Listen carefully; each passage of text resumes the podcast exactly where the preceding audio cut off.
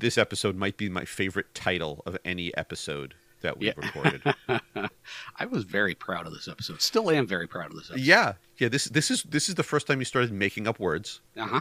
Yep. like like linalool. Yep. It's the first appearance of linalool, Yep, and I think and I think toward the end of this one was you actually said the name of this episode needs to be Cat Pee. Cat Pee and Old Lady Yep. Perfume. Cat pee and old lady Mm-hmm. perfume.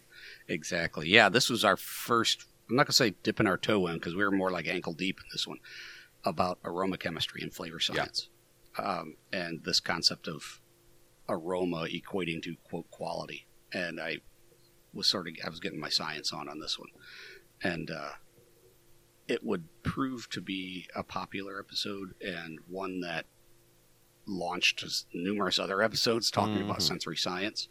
Um, yeah, I just it's I like it. I'm very Yeah, proud. of it. I, I am too. And you know, it also I think it set a bar for us, and, and so the listeners understood that okay, they're not just talking about growing hops. If if I'm starting a hop business, I need to know how to grow.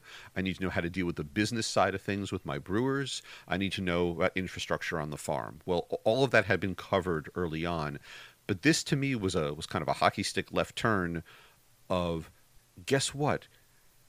If you understand this, you can be a next level partner with your brewers. Mm-hmm. You can really help them to understand.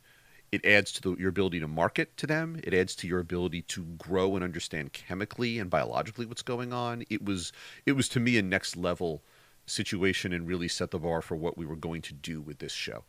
Yeah, I agree with that.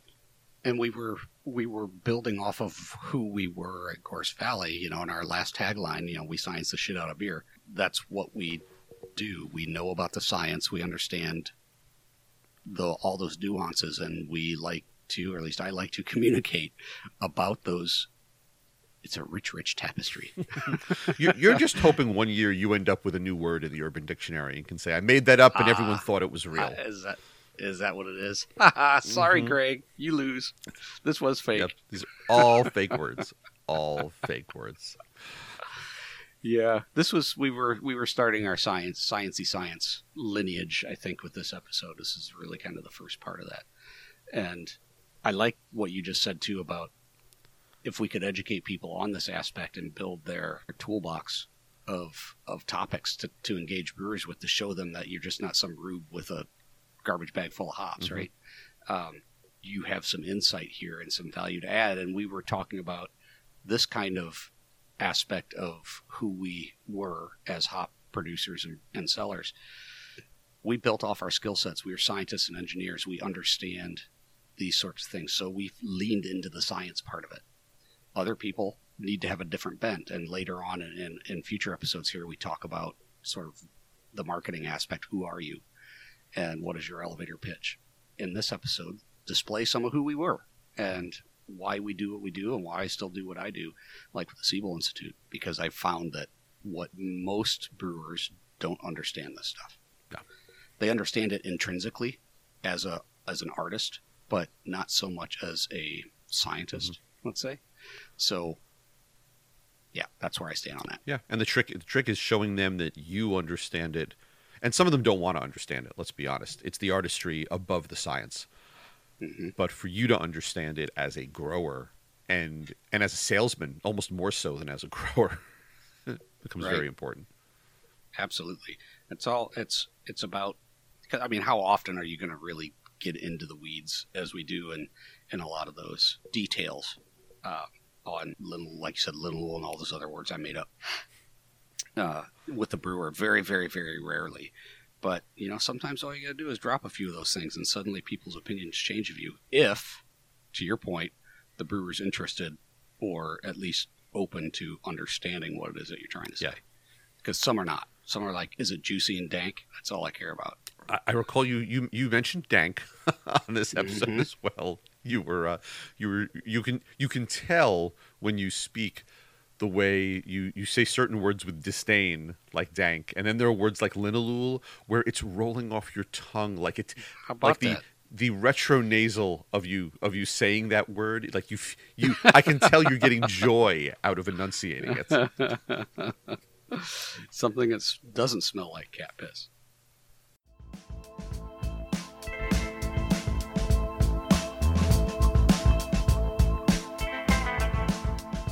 cat pee. Mmm, my favorite. Mm-hmm. We're going to talk about hop aroma today, and one of the favorite things that I've always found when you, James, talk about aroma and flavor is wow, this one smells like cat pee. Total cat piss. Absolutely. Ugh. God. This is not a good way to start this conversation. mm. Good thing I got coffee right now instead of beer, otherwise I wouldn't be able to drink it. Mm-hmm. So how do we we can subtitle this one how to you know why you shouldn't drink things that smell and or taste like cat. pee. Exactly. Yes. It's it's have to do with chemistry and have to do with with your or in this case my unfortunate ability to be really really sensitive to that group of chemistry. Because some people will get a hop or a beer like uh, something made with citra, you know, really heavy citra bomb, and they'll call it juicy. Uh, what the hell? Juicy isn't a flavor. What do you mean juicy? So you start really poking at them, and this took me quite a while to to come to. What I realized was is that so in that hop you've got a lot of citrus compounds, thus the name citra. But then you've also got this other compound, sulfur compounds. And in this case, they're thiols and mercaptans that will do, I, I call it, those, the sulfur compounds add a floor. So they add foundation under maybe a a fruity flavor or floral flavor that gives them a sense of depth. And when added in significant quantities under heavy citrus, people get like this really fruit juicy, deep citrus flavor. To me, because I'm a super sensor for thiol compounds, all I can smell is cat piss. That's it. And so I don't even smell the citrusy part. I smell the cat pee part. And I can't get past it in very super teeny tiny quantities that that hop citra is is great for me but other people just want boatloads of it because they're not sensitive they don't find that that component in it they're either you know have really low sensitivity to it or they're the the mixture of that compound those sulfurs and and the citrus compounds they're not registering it in their in their on their palate as you know, sulfury. They're registering it as quote juicy. That's that's the magic of of aroma and flavor in hops and beer is that it's it's not linear. And I'm going to say, unfortunately, when a hop variety gets hot and exciting, the the easy button there is oh let's use more Totally. Or let's make a single hop something using this. And right now it's tw- early 2019. Citra is is the hop at the moment. And it's been Yeah, one of now. the hops. Yeah, absolutely. Because it, it does have that depth, that that aroma and flavor thickness, that uh, something that's very bright and has one sort of one major dominant chemical group you know sort of like a, a one note we talked before about you know having a having a wide palette and instead of having just primary blue you've got 30 different blue colors And really, the, the, the, the descriptive term juicy, to your point, juicy is not a flavor, and all it makes me think of are like the back of a pair of stretch pants, quite honestly. when I hear the word. Ah, nice. Yeah. and not in a, not in, and not in a good way, yeah. usually. I call that moist. Because you know Oh, everybody loves oh, that word. that's an even yeah, everybody word. loves that word. Um, I think that's a great way to to kick off this discussion about aroma and aroma chemistry, and start to maybe demystify it. The importance of aroma chemistry in hops is cr- critical for everybody involved here in all three points of our triangle. So I think we let's do our best to to hit you know let's divide up the episode into into each group and and um, since I'm the aroma chemistry dude, why don't you just toss some some topics my way and we'll we'll swing at them. Sure, sure. Well, I, think it probably starts as the as the drinker, from a perception perspective. There, there's aroma and there's taste, Right. and you you see people who are professional tasters who will. Uh, I, I always think of wine more than beer as the example of swirling the glass and all that. But if you could start, I think a little bit with how aroma is perceived in both the the smelling of the beer and the tasting of the beer, how all that works biologically, I think would be important. That's really, really cool. Uh, and it's cool as a biologist to say that because we don't know 100% why, but we know how this all this stuff interacts. So you've probably heard, well, you know, if you don't like the taste of it, plug your nose because most of your taste is is perception is in your nose, right? Well, no, what you're talking about there is aroma. They're, your your taste buds are the ones that are firing and triggering certain groups of flavor, not aroma. So salt, sweet, bitter, you know, those are tastes. Um, and to some extent, astringency, which is uh, actually not a receptor on your tongue. Uh, astringency, much like uh, spiciness or like capsaicin, hot sauce spicy, is an irritant pain reaction. So let's not throw that in there. It's oh, going down the rabbit hole.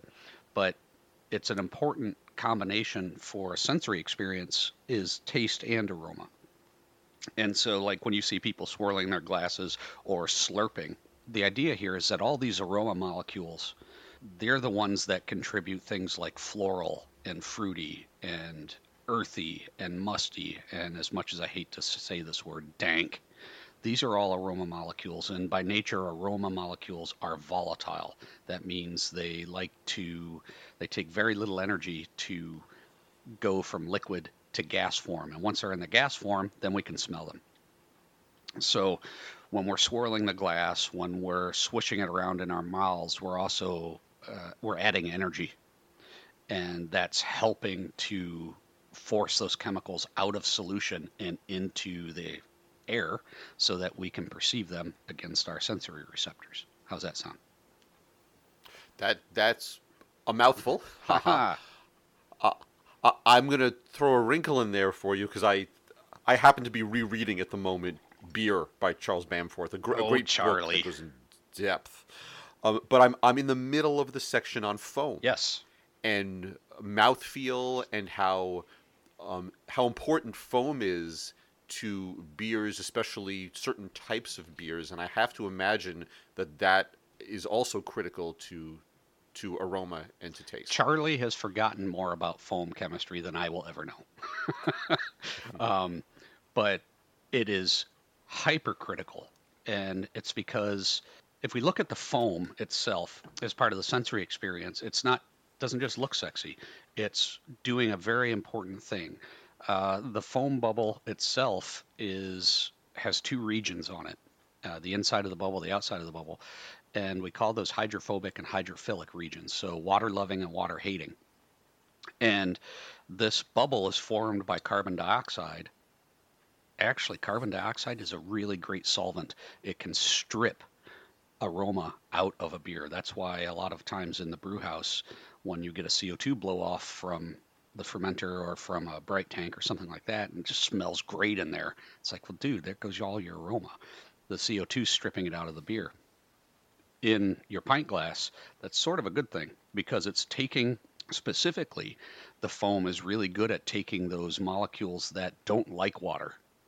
So the water hating ones, the hydrophobic ones, and carrying them, stripping them out of the beer and then bringing them up to into your face.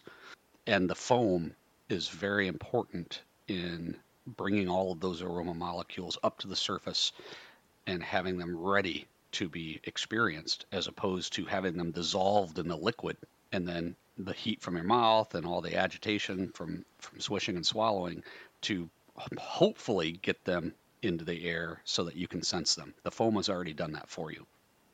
Make sense? It does. It does. I'm just sorry. I'm picturing beer, drinking coffee, wishing it was beer. totally. So so don't get upset when when there should be the right amount of head on your beer, I guess, uh, for the full experience. Absolutely. You don't want half a glass of head, but but none is there's you know you tilt your glass, you pour your beer. You, you, want something on there on top. It does add to that experience certainly if it's brewed what else correctly. you got? So so the different types of aromas you you used a, you know you said dank Ugh, I hate that with word. uh, with with dismay, but But it's I hate I, as I you hate said- it. But it's a really good descriptor. I never have to tell anybody what dank means when I say it. I get the imagery of you know being in the basement and it's moldy and mildewy. That's dank. It's humid. It's it's. Stuffy. Well, that's because you're an old man. Everybody else associates it with pot. Oh, oh okay. Yes, that's probably a, a more accurate descriptive term. So, in terms of, of how aromas are classified and and put them into layman's terms as far as because there are of course the way brewers and and cicerones will talk about that but to a generic beer drinker, drinker, I'll put myself in that category. You know, I don't know what piney really is supposed to mean, unless it, unless it literally means eating pine right. needles, which it may. Um, so t- take us through, if you could, the way aromas are typically classified, and maybe some typical styles that go down those routes, so people can connect the dots. You bet, there. absolutely. So I like to classify certainly hop aroma into five different groups. And, sometimes I make the argument for four, but let's just talk about five. And I, I sort of list them off uh, in classes based on their how easily they are to volatilize, so how delicate they are. Let's think about them like that. And the first one at the very, very top, the ones that are really flighty and hard to get a hold of, are the floral and fruity compounds. Um, perfume there's a reason why they use these compounds are used in perfume because they volatilize very very easily. Perfume would do absolutely it would be pointless if when you put it on your skin all the molecules were so heavy and big that they never flashed off into the air and people never smelled them. So that's the idea behind you know you've got these these floral and fruity compounds that are super light and super uh, low energy, we call it. So that would be like uh, compounds linalool and geraniol and citronellol. So all of these compounds that smell like flowers. So if you ever have a hop and you rub it in, or a beer and it's like, wow, it's got this really floral, interesting, you know, nature to it, then you know that those compounds are really light, really airy, and typically are found in the largest concentrations in noble hop varieties like uh, Hallertauer and that kind of stuff. So, so what beers would I would I typically order? I mean, think about national ones that the people would have access to, where, where that's where you're heading. Think about lagers.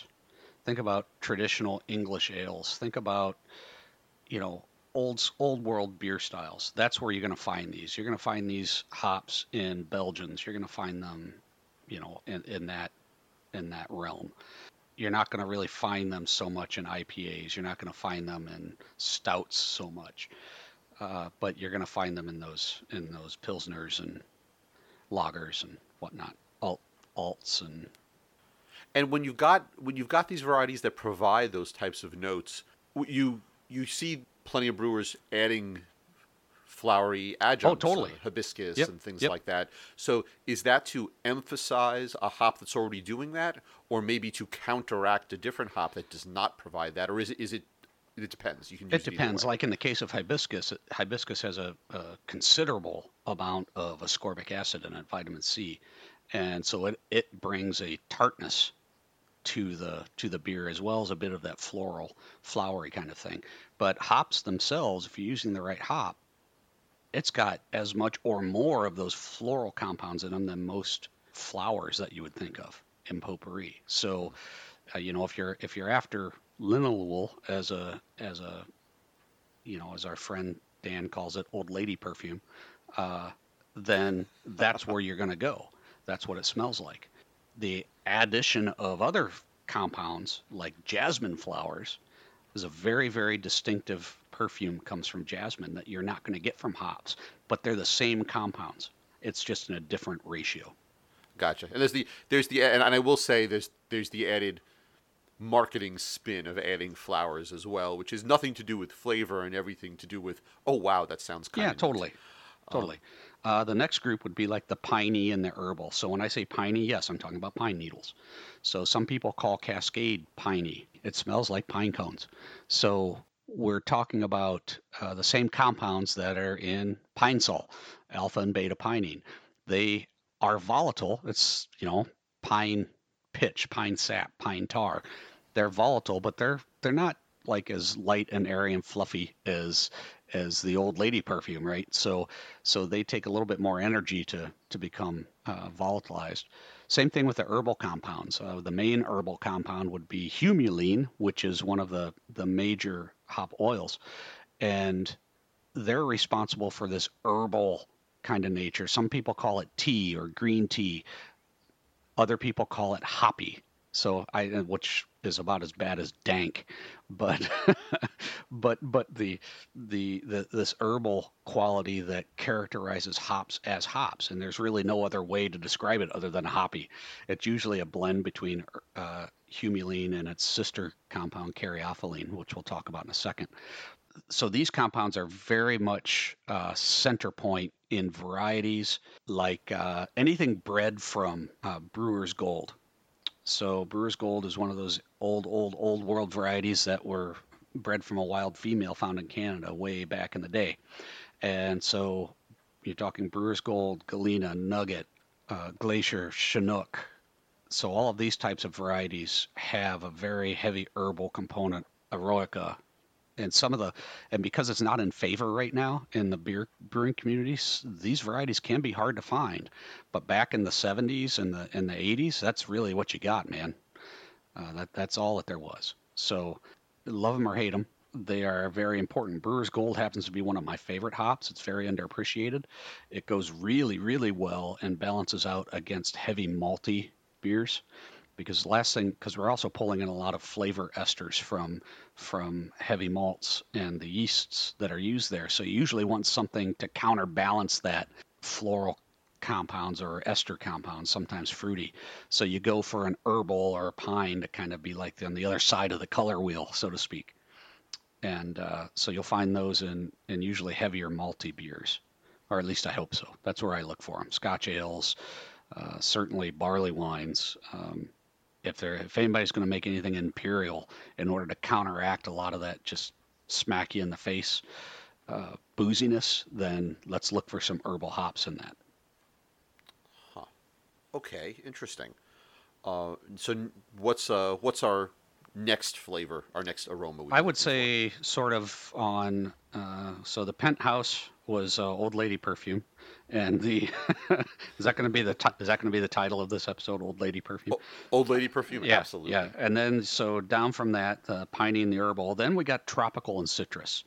So and again, these are the these are the order in which sort of the energy it takes for them to go from from your beer up your nose, and so which is a, interesting. You would think that tropical and citrus being all the rage right now uh, would you say, wow, it's really impactful. They're like kicking me in the face with these tropical and citrus flavors that that that it would be super volatile, but they're not. So it takes a lot of them, a lot of those compounds, just the concentration, in order to really kick you in the teeth. So if you look at the human sensory ability in like parts per million, parts per billion, uh, we're sensitive to these compounds sort of in that middle range which is also a reason why it's sort of right in the middle of the list. They they span the the spectrum of bright and lemony. So D-limonene, so that's the stuff that they put in lemon heads to make them taste super bright lemony. Uh, all the way to tropical fruit pineapple and almost like overripe fruit. So we get we're starting to get into the quote juicy realm again as you see sort of the the chemical partners that are on the f- couple of floors below this one, you'll start to understand how this concept of juicy comes about. I think uh, to to talk about styles of beers that you're going to find these in today, like all of them. it's like it's like the thing to do right now is is citrusy and and tropical fruity. Yep, all all your IPAs are, oh, are totally. doing this. Yeah, just and and to your point about it's not, it's interesting that you need you said you need a lot of this to create an impact. Well, as compared to uh, some of the other compounds, and and also a lot of hops because these compounds aren't necessarily in as high a concentration in the hop cone as some of the ones that we talked about earlier, like linalool. So you need more of those of the hops in the beer in order to bring that character out. Unfortunately, for some of us, me, you're going to bring along a lot of other compounds too that are going to impact uh, that flavor. It's it's not just sort of a oh I need more citrus character so I'm just going to load it up, load it up, load it up uh, in the in the dry hop. Well, you're going to also bring in a lot of other stuff you may or may not want. So that's just not so good. So moving down the line here, uh, then we've got our earthy and spicy compounds. So when I talk about spicy, I'm talking I'm not talking about like like I said capsaicin spicy. I'm talking about clove and nutmeg, you know, typical spice island kind of spices. Uh, these are very typically very large compounds. They are they tend to be more oil loving than they are water loving. And same thing with the earthy compounds. Down here is where we get sort of that uh, black tea flavor and black currant, uh, even some leather kind of kind of aromas live down in this range. They are definitely not in high concentrations. Some of these concentrations uh, in hops are at you know 0.001 percent, so very tiny. But yet the human sensory apparatus is sensitive to them in the low parts per billion threshold. So even though there's just a little bit in the hop, we we happen to be quite sensitive to them. Balancing them out can be quite tricky. Sounds like you can overdo it very easily there. You can o- you can overdo it very easily, but these compounds are also extremely heat sensitive, so they can be lost upon drying the hop. Then you know you're you're losing a dimension to that to that hop. Like Cascade has a has a considerable amount of black currant body in it, but dried at temperatures over 100 degrees, you flash most of those off. So brewers are missing out there. And then to to speed this along a little bit, getting down to the the lower bottom level are the sulfur compounds, the ones that I just love to hate. Those are the ones that are responsible for all of the popular rage in the patented hop industry right now. Cat piss, that's where your cat pee lives. Interestingly, these compounds are also very, very small quantities, but whereas humans are sensitive to the citrus and some of the, the herbal or uh, spicy characters in the parts per billion range, the sulfurous compounds we are sensitive to in the parts per trillion range, trillion with a T. Uh, as I as I tell the students, I said, imagine a sandbox full of white sand and one grain of pink sand, and being able to walk up to it and say, "There it is." That's what I'm talking about. Parts per trillion, very tiny, and there's all kinds of biological reasons for that, but they also can act to people who aren't as sensitive to sulfur. They can also act to bring a, a depth and a richness to those tropical and citrus flavors because they're very closely closely related on their energy scale. So it would be like the difference of having a pineapple that's not quite ripe and a pineapple that's about ready to rot.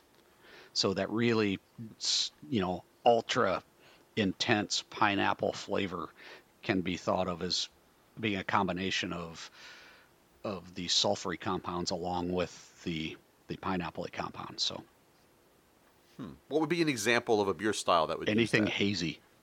anything hazy. Okay. right now, anything hazy, hazy IPAs. You'd see that in IPAs all the time.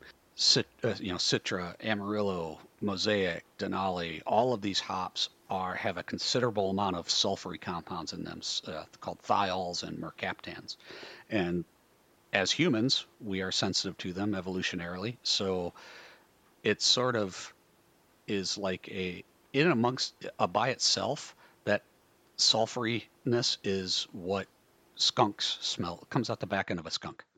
We also added that compound mercaptans, methyl mercaptans to natural gas and propane so that we can smell it when there's a leak. So taken by itself, it's god awful, but you add it in with just a little bit of these other compounds and it can it's sort of like a an aroma modifier and intensifier. Unless you happen to be really sensitive to it and then it just smells like cat pee. So it, it, takes a very special person as a brewer i have to imagine to recognize when that is going to create what they're looking for because there, there, there is such an art to mixing this with others so that you don't just get the skunk Oh yeah, totally, exactly. And you've got to know when to add it in the boil. Like so, if, if you don't want the skunk, but you want everything else that's in that hop, then you put it in during the boil because those compounds are very heat sensitive, and they will just flash off during the boiling process. So they won't be left in the beer. Like if you use CTZ in Columbus, which is very sulfury and oniony, uh, and you put that in the dry hop, guess what? guess what you're going to get? You got an Uh, OG beer. you got an OG beer. Uh, whereas if you put it in the boil uh, and you're using it as as a, a bittering hop, then you're going to flash all those sulfurs off, and they're never going to make it through to the finished product. Okay, so that so that seems like as good a time as any to to move away from these five classes and talk about the the whens and the hows in terms of how you use certain things in order to get those end results that folks are looking for. So you just started talking about the addition timing, which I know is one of the things we wanted to speak about. Um, I think you just covered it very well. Uh, maybe back up just a tad there for folks that aren't necessarily brewers about the, the early versus late addition and just at a very high level how that works in terms of, of the additions. We have to think of. We talked. I talked about energies of these compounds and how much energy does it take in order to get it to basically flash off and fly away. Ideally, you want to flash off and fly away up your nose, but you don't want it necessarily to happen in the brew house. So, keeping that in mind, if you have a compound that's that is floral, and we know that those take very little energy to go away, you wouldn't put that in the boil side if that's what you if you, if that's a the the attribute you want to keep. You want to put that on the cold side. So that would be in fermentation or dry hopping scenario, as opposed to something that takes that requires a lot of heat or a lot of energy to become aromatic. Like we talked about the herbal character humulene, that actually re- is by itself really not all that fragrant. It requires oxidation to really become aromatic. So we got to boil the living hell out of that molecule. It's not very volatile.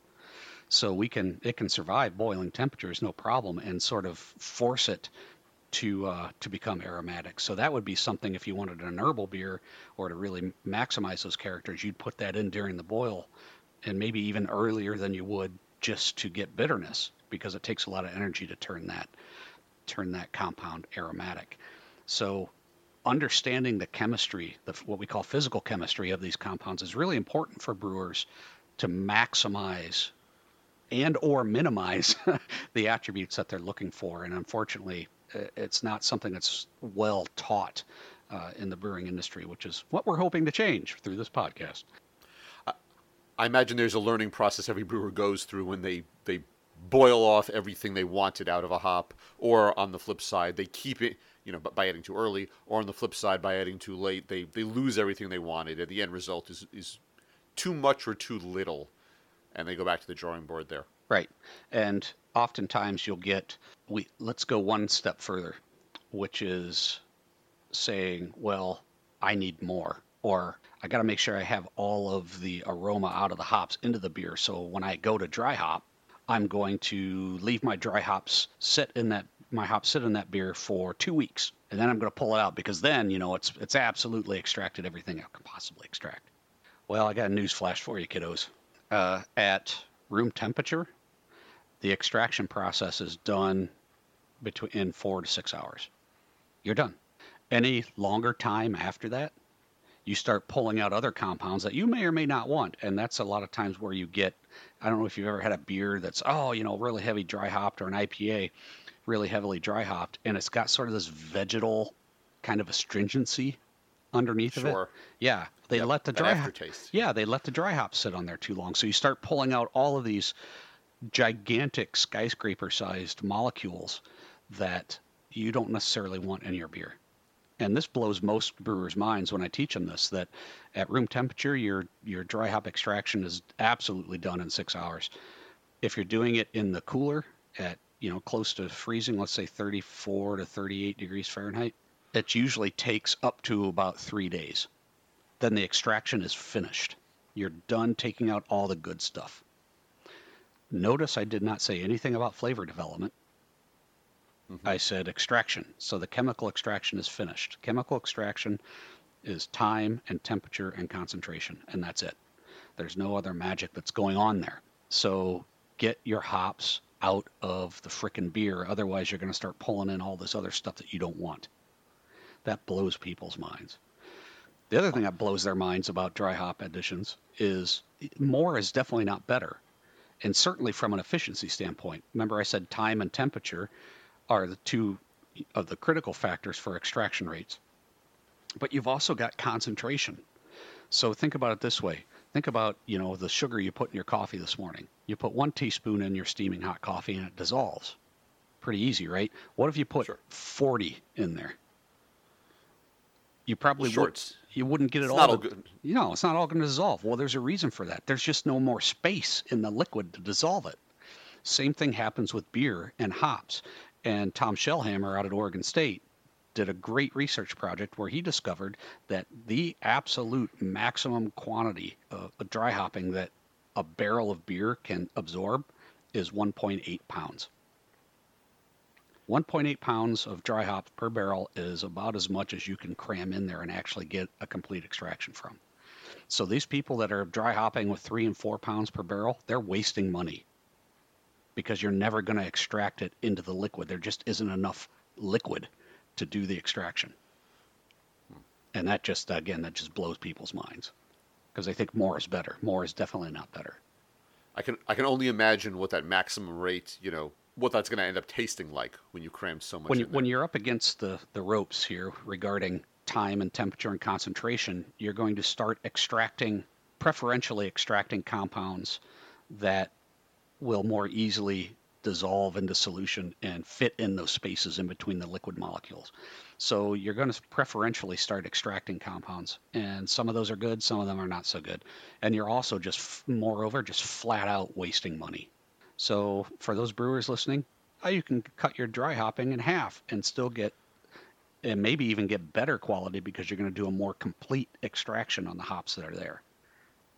So, so what else on? There are definitely two sides to this whole thing. There's where you're getting your aroma from a a brewing perspective and how you're optimizing that, and there's of course on the growing side how to maximize what you're getting um, as you're pr- growing and harvesting and drying and preparing. So have we have we hit any everything on the brewer side before? I think everything that side? we can cover in this time frame. so Okay. What about the the the, the one thing? Um, what about different varieties and, and how you serve the beer at the end of the day? Is there an impact there? Hell yes. Uh, temperature has a big, big deal to do. Temperature is a measure of energy. And if you are serving your beer too damn cold, those molecules are going to be so slow and they're going to have so little energy, they're not going to flash off up your nose. And if they're not flashing off up your nose, you're not getting the sensory experience. Same thing. If, if the beer's too warm, then maybe you're going to start flashing off some of those compounds that you would rather not, like the sulfurs and the the, the heavier molecules that would normally just go down your gullet. And I'd be willing to bet that the physical limitations being what they are, most whether it's a tap room, brewery, or just a bar, they've got one cooler at a consistent temperature where all the kegs are lined up and, and Yep, hosed totally. up to tap.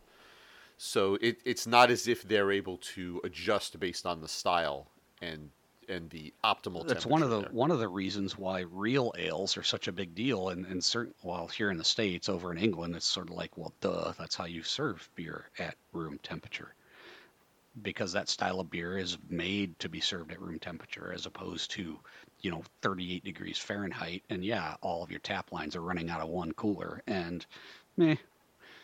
So, or it may be one of the reasons why you love this juicy, hazy IPA when it's served ice cold, but you sit and you gab with your friends and you've only quaffed down a third of the pint. 45 minutes later, it's warm and you don't like it anymore. It's because it's warmed up. And, you know, temperature also has an impact on mouthfeel and just the physical chemistry of the liquid. But yeah, you just, and you just thought this was easy drinking beer. Well, the, well, it, it is. I expect it to be served. To me Oh, yeah, well, you, you have way too, your expectations are set way too high. C- customers Ah, right, always right. yeah, mhm. Come on.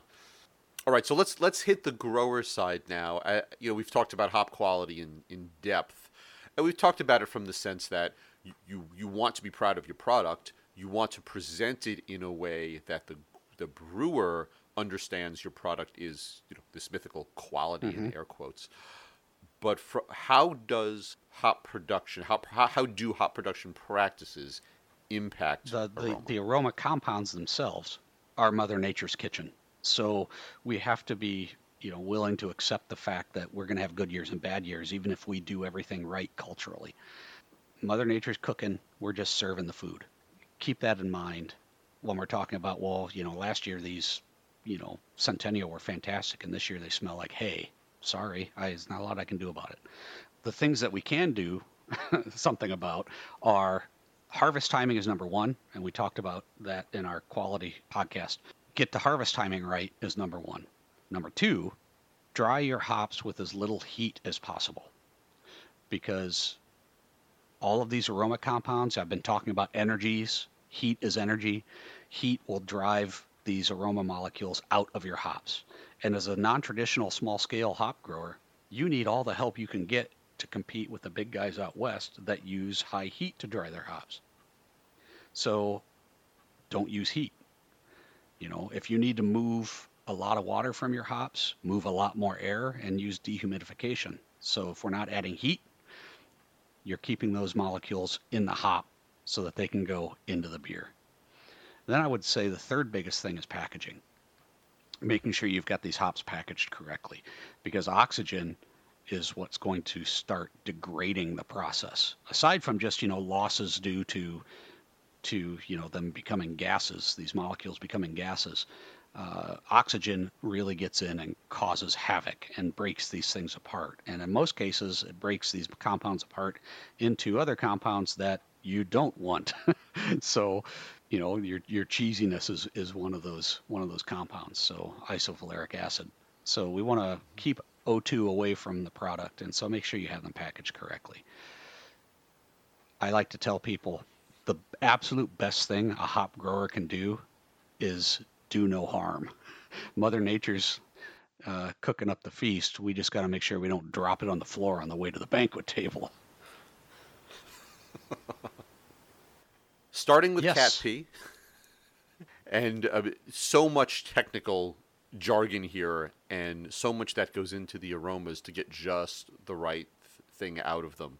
Final words, I guess, on on aroma, and uh, it, it's so important as a brewer to, to know what you're doing there. It goes without saying on a variety of levels, but on that smell and how it affects the taste. I, I'm just struggling with the the the marketing side of this at a consumer level. You know, certainly you're going to get a pint, or in this day and age, more so, you know, folks are are drinking from flights and trying a lot of things. That aroma is so important for the, the final taste and the final flavor. Would love to hear from some of you, our listeners, you know, in the comments on on things that turn you on and, and almost more importantly, turn you off on aromas.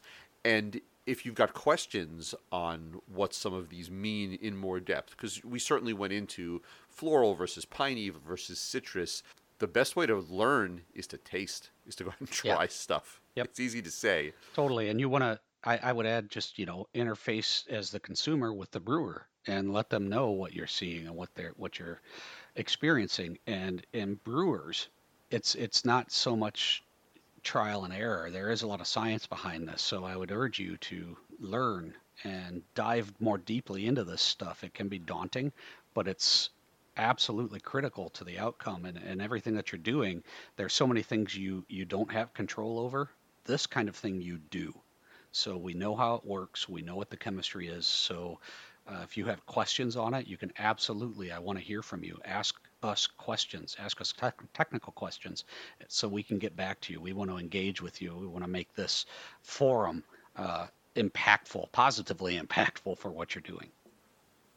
As a consumer, you know, we, we spoke last time about, or, or one one time. I keep saying last time, and depends on what order you're listening to our podcasts in.